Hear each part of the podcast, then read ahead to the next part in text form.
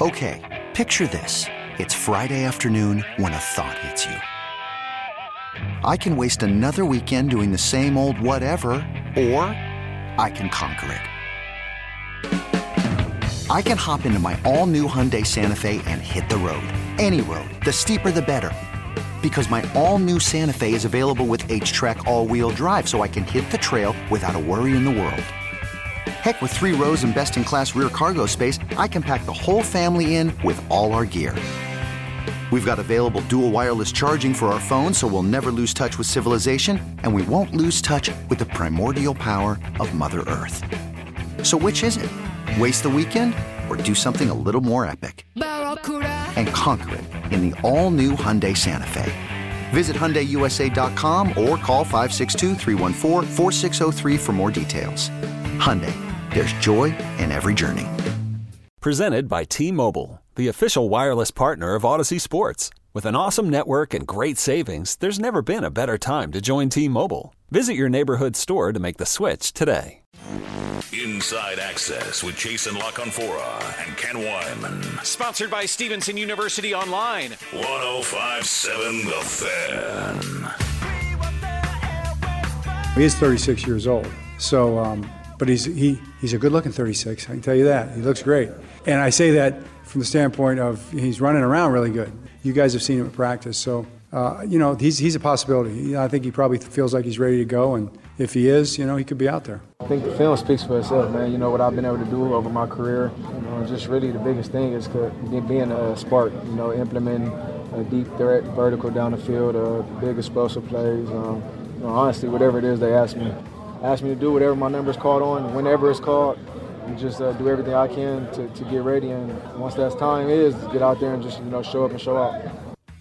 You heard John Harbaugh talking about DeSean Jackson and then DeSean Jackson himself. And as we head into Monday night against New Orleans, guys, with especially the uncertainty with Rashod Bateman, it's got to be go time. DeSean Jackson has now watched from the sidelines for two games.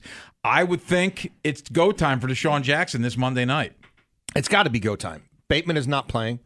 Um, and I don't know that he's going to play again this season. And Gigi, we'll see if you get more clarity yeah. on that when you go out to the castle in a little bit.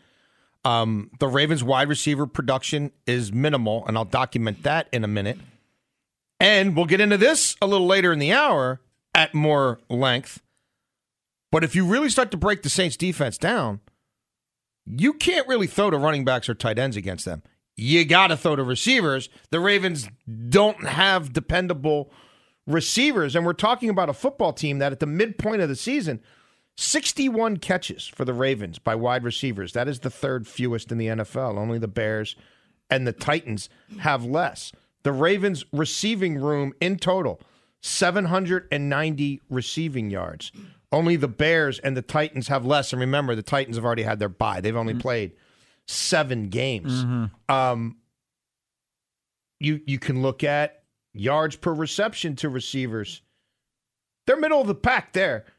I think in large part because the deep balls that they got going to Duvernay and Bateman early in the season that certainly haven't been there with any regularity lately. Bone, we know, Thursday night, likely who he's a tight end, but he's really a receiver. And Duvernay and Robinson had moments where in that second half it looked like maybe it could be a springboard. And that all might be true, but they needed they need some other element we haven't seen yet to join that group. We still think DeSean Jackson has fairly elite straight line speed. So, yeah, I think, look, bro, it's been like three weeks since they signed him, and it's the middle of the season. Like, it's go time. And they need him to be more than what a Dez Bryant was a couple years ago. Or, you know, we, we can sort of go down the list. Like, they need him to at least be someone who the defense has to respect. And I think he needs to be more than what he was last year, where he played in 16 games. He only had 20 receptions. He averaged over 20 yards per catch, had over a 50 yard reception with the uh, Raiders and the Rams. But by default, he's going to have to make an impact, and probably more than we would have imagined a week ago with this Rashod Bateman injury. There's no telling when he's going to come back at this point. I, you can't rely on a Demarcus Robinson. I think like you said, the Isaiah Likely I am confident that they're going to utilize him more in the next nine games than they utilized him in the first seven, where he just wasn't a factor. But they're going to need something out of Sean Jackson, Ken, and they're going to need more of a deep threat in this passing attack, which has been lacking. They haven't had the chunk plays, and we have to wonder whether Mark Andrews is even playing Monday night. Like, like is he is he going to suit up? He's got he's got the ankle, he's got the shoulder. It probably behooves them to sit him Monday night and give yes. him that full time to recover after the bye. So I just I think they're and and uh, we can talk about whether or not uh, what they have a wide receiver. Mark Andrews is their best receiver, and if yes. he's not there, that that definitely limits what Lamar has to throw. And another reason to have DeSean Jackson out there. And, and the reality is the the panorama of options they're going to have in the passing game. DeSean Jackson debut, likely probably first NFL start. We trust Duvernay, and there'll be a bigger role for Duvernay. But you know, Proche, Oliver Wallace. You like, I, they're guys. There's not, man. There's not much meat on that bone, bone. No, no, they're just guys, and we go back to the second half of the Bucks game where I think you're going to see a lot of that, where it's 24 rush attempts, eight pass attempts. Is the disparity going to be that great? No.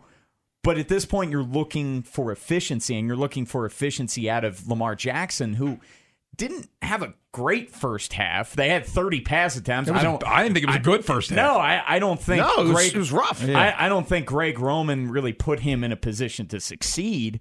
But it, it, they're going to have to win in a 2019 type of fashion where less is more for this passing offense.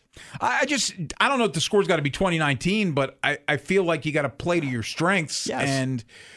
Uh, uh, the other thing is when we think about the the running game, who's playing Monday night in the running game? And uh, like, is Gus Edwards playing? I'd probably say not. We know Dobbins isn't playing, so it, it, it's probably going to be Kenyan Drake and Justice Hill and Lamar Jackson running the football on Monday night. Again, all the more reason to have DeSean Jackson up when you talk about what's available to you. Oh no, I think he's going to be up, and I think he's going to. I mean, Robinson is okay. Like Bateman was the quote unquote speed guy. Mm. And even I, I, would say he is not what I would call a burner. DeSean Jackson in his prime, burner. Yeah. Tyreek Hill right now, burner. Yes. And like I know Duvernay hit some nice speed straight line, but no one is fearing Devin Duvernay as a guy who's going to be catching deep balls every week. So they need this element. They need this element badly, and they need this element to hopefully keep Duvernay in the slot where he does the most damage. By the way, uh, Ravens are currently on the field practicing today. Our own Cordell Woodland says the Ravens he doesn't see practicing Gus Edwards, Rashod Bateman, Mark Andrews, Justin Houston, Calais Campbell, Ronnie Stanley. The last three guys I assume are vet rest days, especially with Stanley talking today. Uh, I, I am not concerned about him playing, but the first three guys, Edwards, Bateman, Andrews, uh, I don't know that we're seeing any of those guys Monday night. No, I, I don't think so either, and nor should we, in all honesty. With Rashod Bateman, he, he isn't that guy to necessarily take the top off the defense, and I don't think he really has lived up to the expectations I had for him this season. But what Rashod Bateman brought to this receiving corps, Ken, is YAC. He had 133 uh, yards after the catch, and that's just with 15 catches. The guy who leads that category, Ken, Mark Andrews, he has 42 catches, only nine more yards of YAC. So that just tells you what Bateman brings to this team. They don't have a guy that can provide that right now. Okay, I'm just going to go back to this 790 receiving yards from their entire receiving room. Mm-hmm. Tyreek Hill is 961 yes. receiving yards. Stefon Diggs in just seven games, they've had their bye, 764. Mm. Justin Jefferson in just seven games, 752. Jalen Waddle, who plays on the same team Tyreek as Hill. Tyreek Hill, yep. has 727 himself. They have 790 as a team at the midpoint of a football season in the year of our Lord 2022, where everybody throws the ball. It's that's not good. Not good at all. Bob wouldn't like it. No, Bob, Bob not, doesn't like it. No, Stoney doesn't like it. Stone Nobody doesn't like, it. Yeah, he does. This is not. This, Hollywood Brown probably likes it. Yeah, well, yeah, he's, he's as he rests. On. Probably, probably looks at the Ravens receiving numbers and laughs. Yeah, it's But here comes DeSean Jackson. Yeah, and he we will see what kind of impact he makes. Huge Thursday show. We get started guest wise. Jim Hunter, part of our Baltimore Baseball Tonight crew, he'll he'll uh, review and preview the World Series with us at two thirty. Former Saints quarterback now with WWL in New Orleans. Bobby Hebert joins us at three. Brian Baldinger, Audacy NFL Insider at three thirty. Bucky Brooks from NFL Network at four o'clock. Fair to say that Bobby Hebert was at least in some part the inspiration for Bobby Boucher. Oh, absolutely. Right? Absolutely. Like the fact that Bobby Boucher's first name is Bobby. Yeah. Uh, right? Yeah. No, there's there's no doubt. not, I mean, I think Sandler would would, yeah, would cop to that, Yeah, right? I, I think there's got to be at least some, at least a, an uh, We subconscious. should ask Bobby Hebert if growing up he ever hung out with anybody like Vicki Vallencourt. there, there were probably a lot of Vicki I Vallencourts back in the day. Uh, uh, but coming up next, Ravens, we got to protect the nest. And Oh, yes. man, oh man, Tyler Linderbaum has been playing better football of late. That How- is one nest protector right yeah, there. How good has he been? We're going to tell you next here on the fan. Inside Access. Jason is an Audacy NFL insider. Jason La Canfora Jason La Canfora one of the best in the business. Ken and Tim prefer Adam Schefter. What are we doing here? Inside Access. 1057 The Fan. He's reaching guys, you know, he's reaching shades. Uh, he's reaching three techniques sometimes, which is pretty incredible. So it's the stuff that you saw in college, and you always ask yourself, is this going to transfer to the NFL? That's really the, that's the game of the draft, so to speak, in the evaluation part of it. And I would say so far so good. You know, his his, his game is, is transferring very well to the NFL. John Harbaugh talking about rookie center Tyler Linderbaum and Jason. Man, oh man, he's been playing better football of late. He has. Gigi, you know what he's been doing?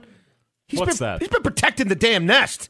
And this protected nest segment, as always, is presented and sponsored by the great Baltimore Equitable Insurance. Baltimore Equitable Insurance, offering perpetual homeowners insurance throughout Maryland and Pennsylvania. Shouldn't you get all your money back? Darn right you should. Yep. Now, look, when you take a center where they took him in a league where you you can routinely find impact centers in the mid rounds, and they themselves have told you over the years they don't value center that much. That's why it's been a revolving door, mm-hmm. right? Take that all the way back to Jason Brown. Yeah. They weren't going to pay him. Go to the Rams. Yeah. So for them to do that much of an about face at a time where they had other pressing needs, and frankly, when they could have kept their previous center for a couple million dollars a year, then you need the kid to be an impact player. You need him to be an impact player sooner rather than later. And as much as it's difficult for offensive linemen to have highlight plays, you needed to have him making highlight plays at the second level. And as Harb said, at times he's he's getting way into the um, way downfield, eliminating people and making your run game go at a premium optimal level. And that's starting to show. I, I still worry about the snaps a little bit. I felt like as I watched that game, as I went through my notes, and as I went back through my notes from that game this morning, there were a lot of snaps that I thought were wide left, wide right, high. Lamar is so cool, and he's got such great eye hand coordination that it, it's not a problem because he he caught it, and the play most of the time was still functional. Um, but yeah, this he th- like this has got to be a bedrock foundational player for them.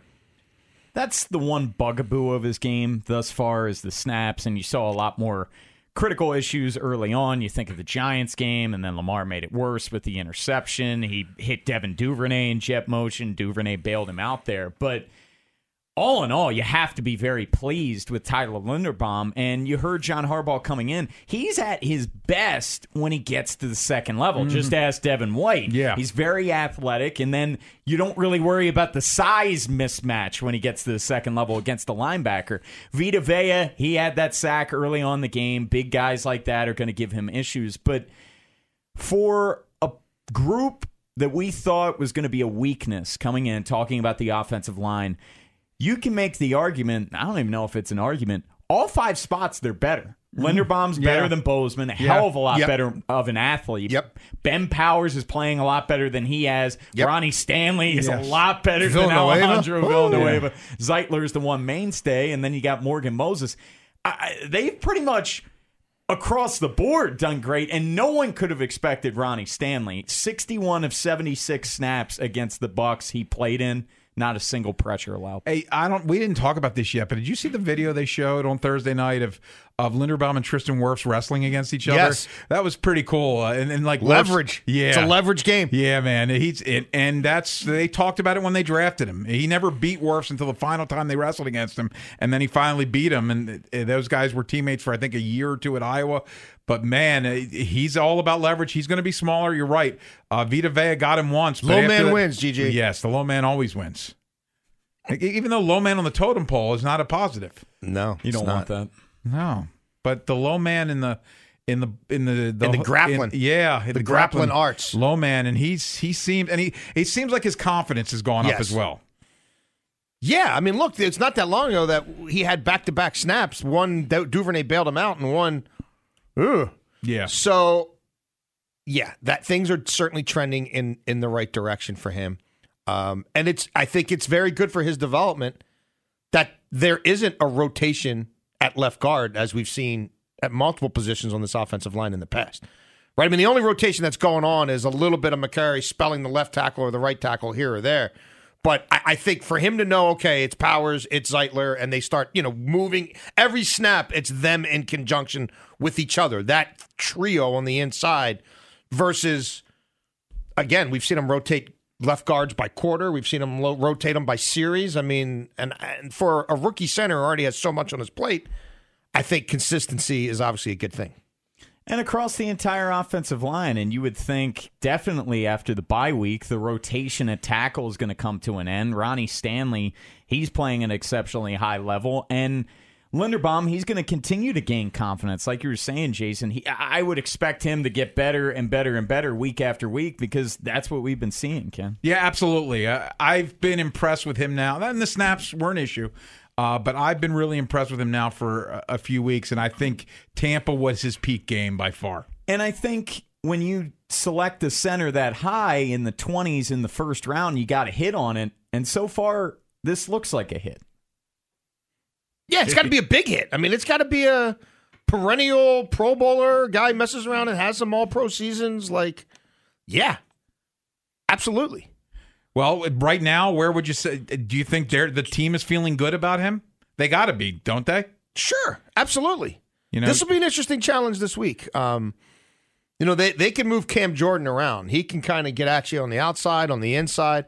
So I, I wonder how he is deployed against Linderbaum and if, if Dennis Allen and those guys try to feel him out a little bit from a size and power standpoint uh, early in the ballgame.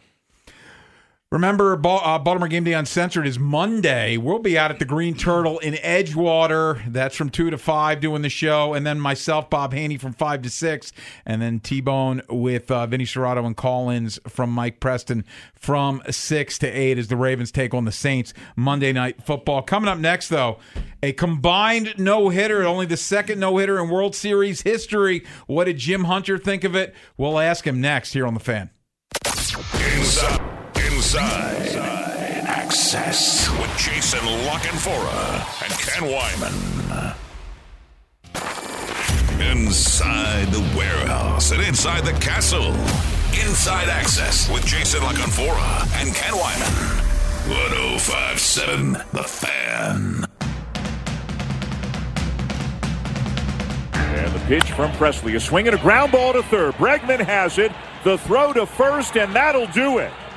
The Astros even up the World Series with a 5 to nothing win tonight, and four of their pitchers combined to no hit.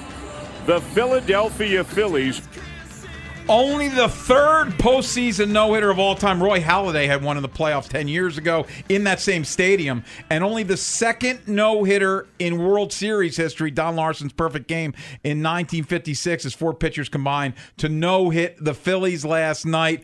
Astros and Phillies tied two games apiece. And let's go out to the Ashley Furniture guest hotline and bring on longtime voice of the Orioles, now part of our Baltimore Baseball Tonight coverage, Jim Hunter. And Jim, how big a deal? Combined no hitter last night.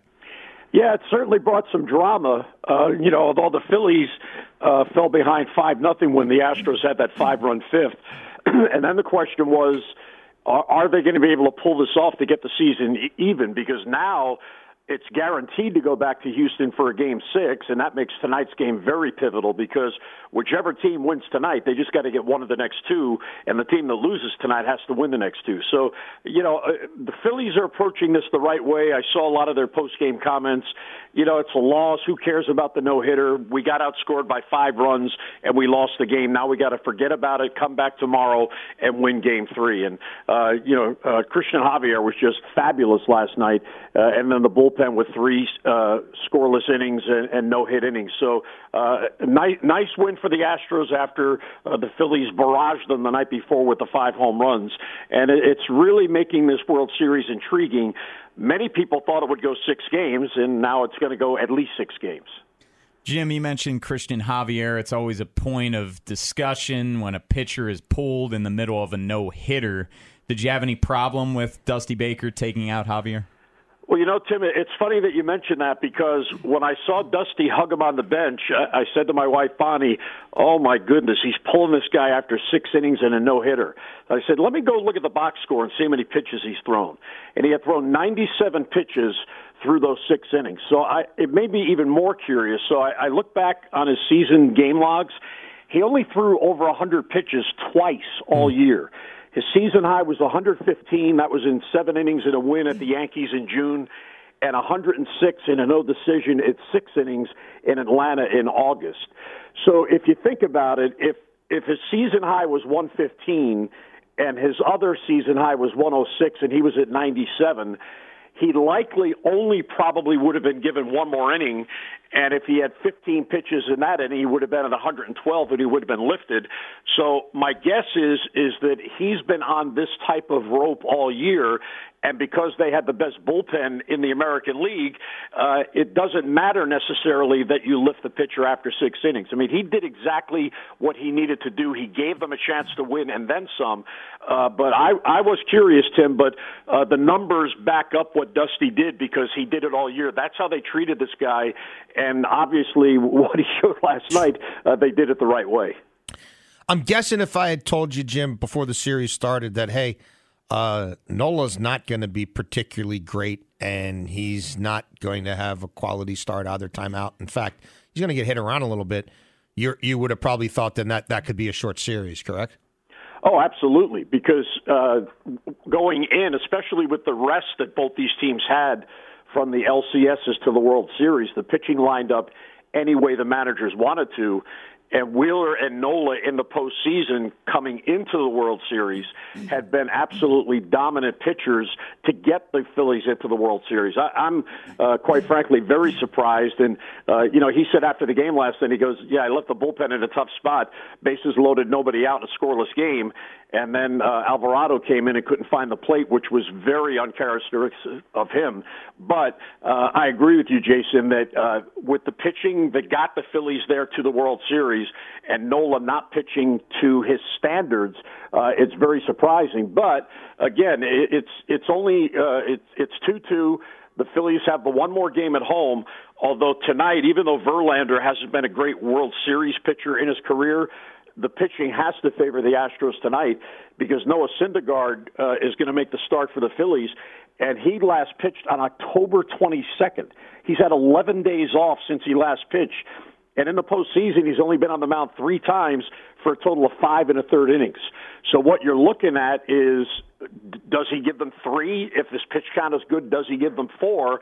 And then you have to hope that the bullpen holds the Astros down because you know what the Astros are thinking. They're thinking, let's get this game tonight in Philly, then we fly home and we have a chance to wrap it up on Saturday night before our home crowd. So uh, the, the the pitching definitely is the story, and it's uh, right in the center tonight uh, because of Syndergaard. Uh, basically, this is a bullpen game for the Phillies, which you wouldn't expect to see in the World Series. We're speaking to Jim Hunter. It's Inside Access on the fan. And Jim, you mentioned Justin Verlander and his World Series struggles. He gacked away that five run lead in game one. He's got an ERA of over six in World Series starts. He's got eight of them, so it's not a small sample size. At this point, do you think that's in his head? You know, I I don't necessarily think so because of the stature of the pitcher he is. He's had so much success for so many years that I got to believe that Uh, this is a guy that every time he goes to the mound and takes the baseball, he expects that he's going to shut down the opposing team. Uh, now, obviously, it keeps being brought up to him by the media covering the World Series because, as you mentioned, Tim, the, the numbers don't lie. They are what they are. When when you're a guy that's going to the Hall of Fame on the first ballot and your World Series ERA is over six, uh, that is going to uh, draw some questions, and rightly so. But I honestly don't think I, I think he has too much confidence in what he has been in his career. Uh, I think in this case, the ego certainly helps him because he has to go to the mound knowing that he's better than the, the opposing lineup that he's facing. Because if he doesn't think that, then he's already lost before he even throws a pitch. So I, I don't think it's in his head, but he's got to go out and prove it. And this is a huge game because whoever wins has to just win one of the next two in Houston, and they're world champs. Jim, let's go back to game three and the drama with Lance McCullers. Uh, J- John Smoltz during the broadcast all but said he was tipping pitches. Pedro Martinez in the post game said he was tipping pitches, and you could tell Bryce Harper had something to say to Alec Bohm, and, and you knew it wasn't where we're going to dinner after the game. What'd you think of all that? Well, it, it certainly looked like they knew what was coming. Yeah. And uh, I, I remember my early tenure with the Orioles, the the guy who was the best at picking up what the opposing pitcher was doing was Cal. Mm-hmm. Uh, he would watch a pitcher and he would have it figured out by maybe the first time through the lineup.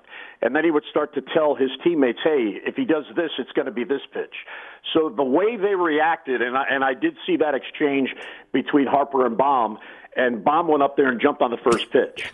Now, he didn't have a good fastball that night, which is obviously a very important pitch for a starter because if you don't have your fastball and you don't have fastball command, they can lay off that pitch and then look for the breaking balls. And uh, uh, he's a very good breaking ball pitcher, but his breaking ball the other night was flat. So I, I think there's probably uh, a lot to that. Uh, the Astros deny he was tipping pitches, but of course they're going to do that. And the way the Phillies hitters reacted, it certainly looked like they knew what was coming. And if you can eliminate one of his key pitches, which is his fastball, it makes it a little bit easier to go up there with your approach and what you're looking for. And then when you see your pitch, you jump on it. That the two-run home run by Harper in the first inning, I thought was huge because it came with two men down. And if if you if you let McCullers get out of that inning, who knows what happens? But then Harper comes through with that big blow, and all of a sudden now the Phillies have a two nothing lead and they're on their way. So, you know, we'll see if if, if he returns to the mound in the series. I'm sure they have combed the video to see if, if he's doing anything uh, with his glove or with his approach or you know how he holds the ball or how he grips the ball, but. Uh, the the Phillies did what they needed to do. They they had some information, at least they thought, and I, I have to believe that information was accurate because of how they played. Well, by by this time next week, we will be into the off season. Um, the World Series will be behind us, and transaction period will be upon us. I guess how much do you feel for Trey Mancini? Because man, I don't know what that contract's going to look like, and it, it, may end up being more of a one year prove it kind of thing. You know, Jason, it, it could be, and uh, it, it's really a shame because he he was traded to the team that won the most games in the American League and obviously was going to go to the playoffs. Uh, they believed and they did get to the World Series. And he doesn't have a hit, and you know it, it's a shame. Uh, you know, last night he he was put on stage because of the uh, cancer awareness night yeah. that Major League Baseball always does in the World Series. And Ryan Minor, unfortunately, now has uh, stage four colon yeah. cancer, and that was Trey's manager at Delmarva and Ryan is one of the best guys I've ever mm-hmm. been around. I'll never forget when Cal streak ended and Ray Miller called him in the office. He said, "Hey, Cal's sitting down tonight. You're playing third base." And Ryan said to him, uh, "Does Cal know?" As if the manager was going to end Cal's streak. But uh, I, I think you're probably right. I I have a feeling, depending on what else the Mets do, that Showalter's mm. going to make a big play with uh, Billy Eppler, the Mets GM, to get Mancini there because the one thing about Trey is he does offer some versatility. He can play first base, and I know they have Alonso there, so uh, that that guy's their star, and he's going to be their first baseman.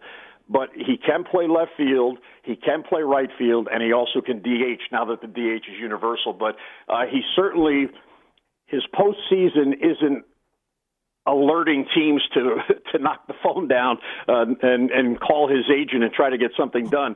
And I feel for him because you know he he was uh, he, he came up in 16 and the Orioles had the the wild card loss uh, in Toronto, and then he had losing teams the rest of his tenure. And then this year, the Orioles finally turn it around unexpectedly, and he's traded away because they had other players they needed to get regular playing time. So uh, it, it might be one of those, you know, what, what do they call them? Pillow contracts. Yeah. You get you get the uh, the one year deal, prove that you're worth it, and then hope you go. But I, I have a, a funny feeling that uh, Showalter is going to be really campaigning to get him in New York. Game five of the World Series is tonight. You can hear it right here on 105.7 The Fan. Uh, the Thursday Night Football will be on our sister station, 13 Under the Bet. Jim, as always, thanks so much for your time. Enjoy the rest of the series. All right, guys. Good to talk to you. Have Thank a good day. Appreciate it. We get back to football and that New Orleans Saints defense. What do we need to look out for? Jason La Canfora did a deep dive on the defense. He'll tell you next here on The Fan. Jason La Canfora and Ken Weinman on the Fan. The Sports Pulse of Baltimore. 1057 The Fan. I thought they did pretty well. They challenged in coverage.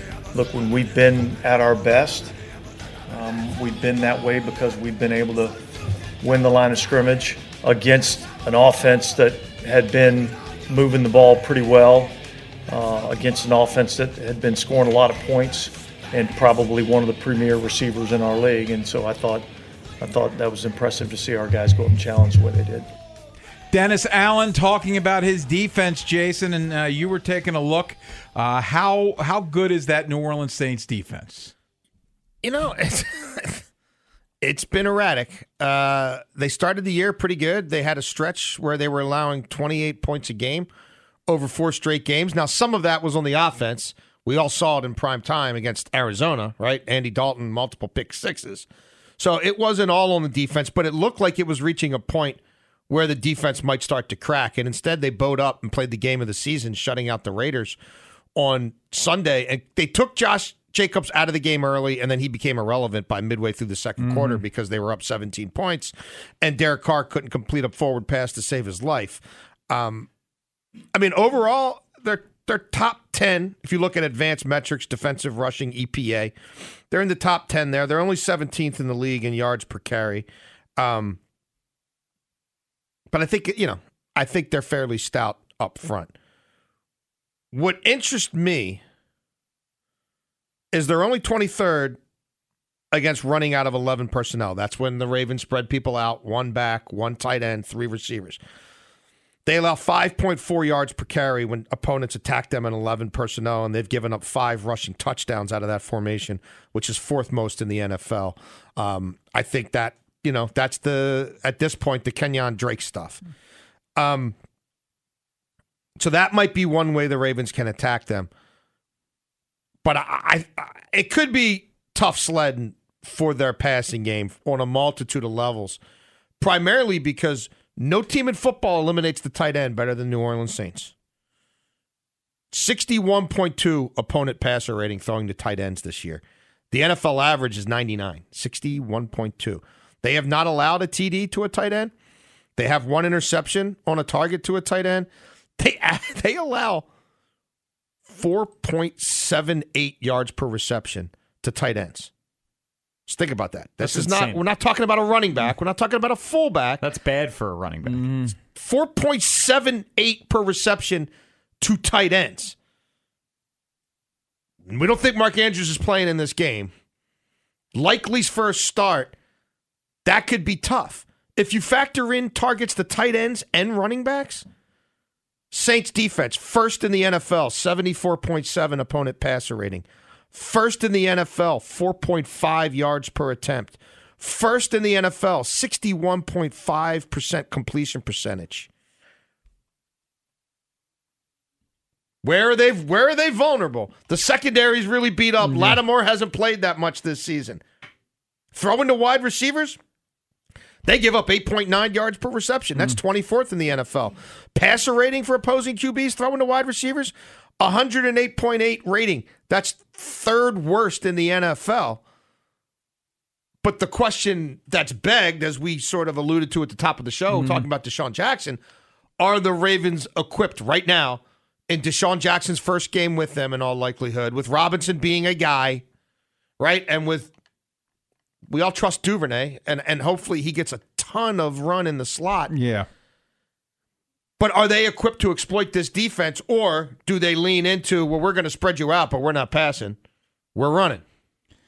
Well, the success that offenses are having out of 11 personnel, uh, that is eye opening right there. And heading into the Raiders game where they blow them out, Josh Jacobs, not a factor.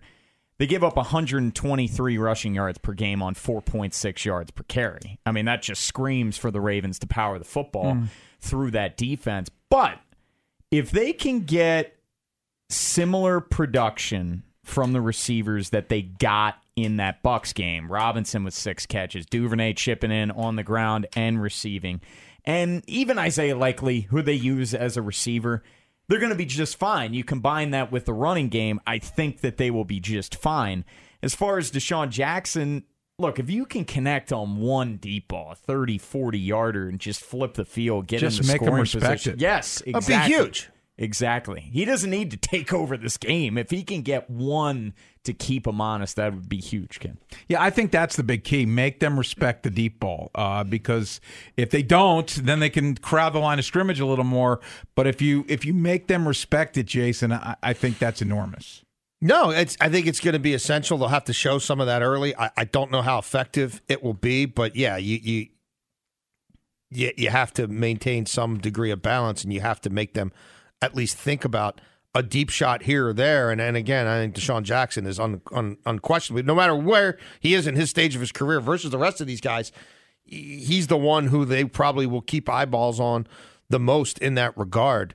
Um, it wouldn't shock. be a tough matchup. The more closer we get to this, the more I'm like, it's going to be loud. It's going to be crazy. Uh, it's not a sharpie game. That's no. for sure. Not a Sharpie game. Monday Night Football in the Superdome. It's never a gimme.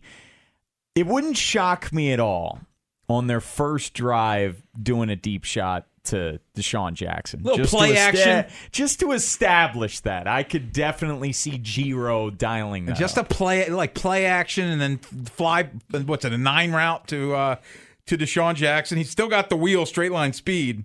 If you connect, now they gotta respect. Well, look, if they were to win this ball game, and you're going to tell me they're going to go on the road to Tampa and New Orleans and win them both, and win them both in prime time, and do it without in the first game without Edwards, Andrews, and Bateman in the second half, and then in the second game without any of those guys at all, I'd say I'll believe it when I see it. And maybe we're four days away from seeing it. Coming up next, I'm heading out to one winning drive. Lamar Jackson, John Harbaugh, Ronnie Stanley, and others will be talking out there. I will check in, or I will come back and let you know what I heard. But coming up next, we go behind enemy lines. You guys will be talking to Bobby Hebert, former Pro Bowl Saints quarterback, now a sports talk host at WWL Radio in New Orleans. He joins us next. Inside Access with Jason and Ken. Okay, picture this. It's Friday afternoon when a thought hits you. I can spend another weekend doing the same old whatever, or I can hop into my all new Hyundai Santa Fe and hit the road. With available HTRAC, all wheel drive, and three row seating, my whole family can head deep into the wild. Conquer the weekend in the all new Hyundai Santa Fe.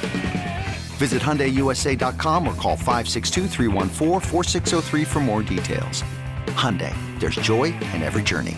This episode is brought to you by Progressive Insurance. Whether you love true crime or comedy, celebrity interviews or news, you call the shots on what's in your podcast queue. And guess what? Now you can call them on your auto insurance too with the Name Your Price tool from Progressive. It works just the way it sounds. You tell Progressive how much you want to pay for car insurance, and they'll show you coverage options that fit your budget. Get your quote today at progressive.com to join the over 28 million drivers who trust Progressive. Progressive Casualty Insurance Company and Affiliates. Price and coverage match limited by state law. T Mobile has invested billions to light up America's largest 5G network from big cities to small towns, including right here in yours. And great coverage is just the beginning. Right now, families and small businesses can save up to 20% versus AT&T and Verizon when they switch. Visit your local T-Mobile store today.